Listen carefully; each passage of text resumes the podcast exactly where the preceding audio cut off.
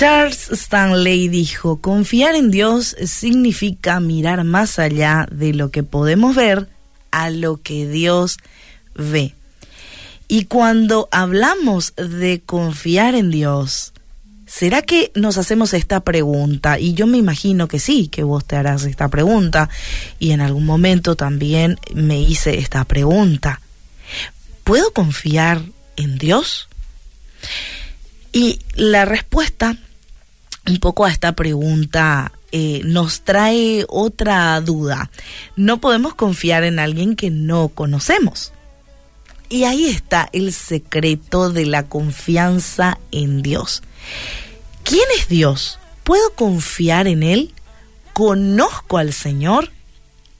Esas preguntas son aquellas que van a analizar si yo puedo confiar en Dios o no, o quiero o no confiar en Dios.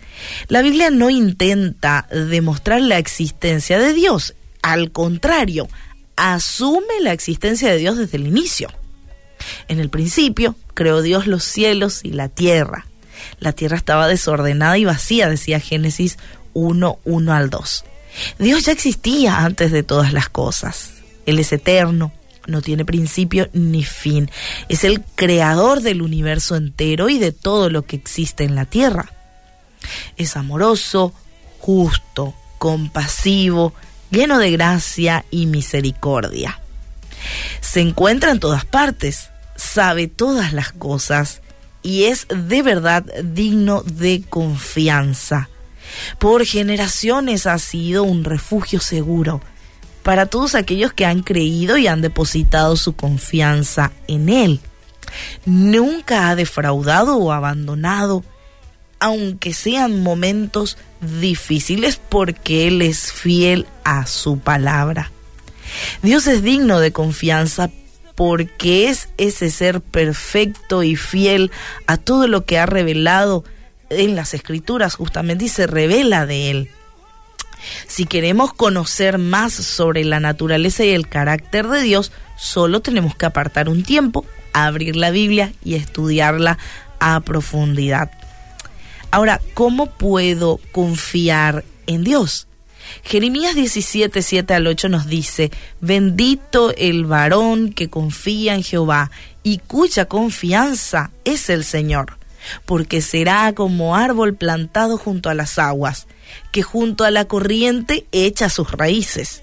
No ve cuando viene el calor, sino que su hoja está siempre verde, y en el año de sequía no se fatigará ni dejará de dar fruto. Cuando la Biblia menciona la palabra bendito, bienaventurado, habla de una persona que ha sido bendecida, que ha sido feliz habla de esa persona feliz de confiar en Dios. Y es esa persona que realmente sabe lo que le espera al lado de Dios. Confiar en Él es lo más seguro, porque es el creador y gobernador de todo lo que existe. Es todopoderoso y no hay nada que pueda detener el fiel cumplimiento de su palabra. Así que si hablamos de confiar en Dios, si hablamos de confiar en alguien, no lo haríamos en alguien que no conocemos, ¿verdad? Entonces no confiamos en Dios porque no lo conocemos.